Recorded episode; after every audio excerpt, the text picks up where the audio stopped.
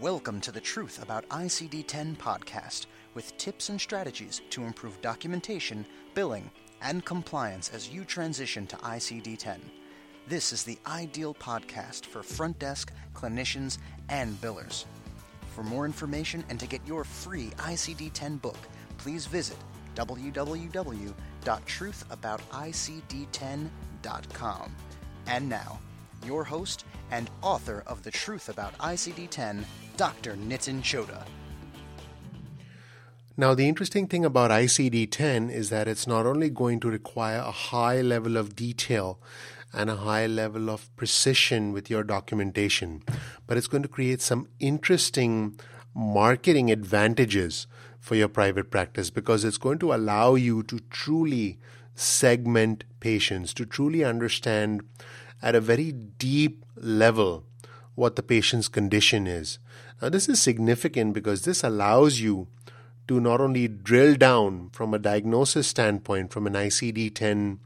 uh, you know designation standpoint and from a documentation standpoint but it allows you from a marketing standpoint to talk to the patient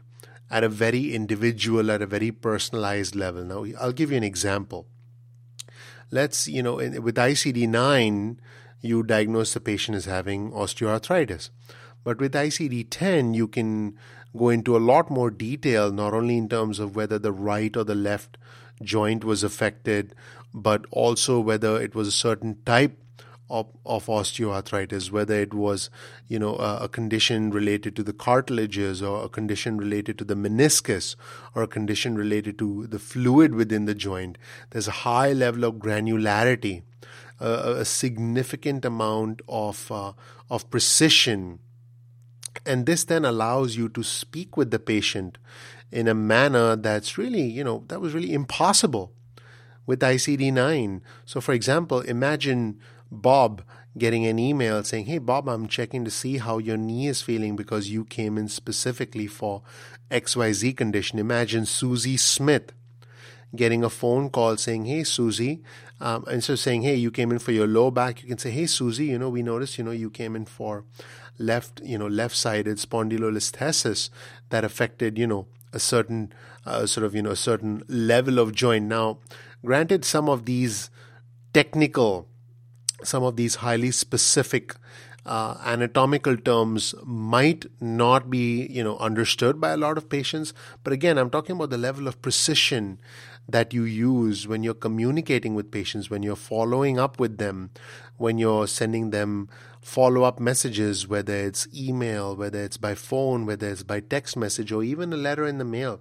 following up with the patient. The patient now understands or recognizes that you know what's going on with them at you know at a very deep level as opposed to you know them being just another patient who's being treated for low back pain or osteoarthritis. Uh, when icd-10 data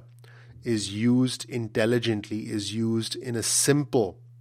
but but effective way to follow up with patients and talk to them at a level that they understand when you know things are made really simple for them uh, I'm talking about follow up and marketing and communication here. I'm not talking about documentation and billing and coding. But when a patient feels like you're talking to them and, you know, specifically uh, in language that's tailored to them and what's important to them, the condition that bothers them. If, you know, if Bob, uh, if you speak with Bob in a manner that's relevant to him, you know, Bob wants to be able to, you know, recover from knee pain so that Bob can play, you know, football with his, you know, with his with his 18 year old son. That's the kind of language that allows you to cut through the clutter, connect with patients, build deeper, more meaningful relationships with patients, and that's one of the interesting outcomes of ICD 10 implementation in your marketing.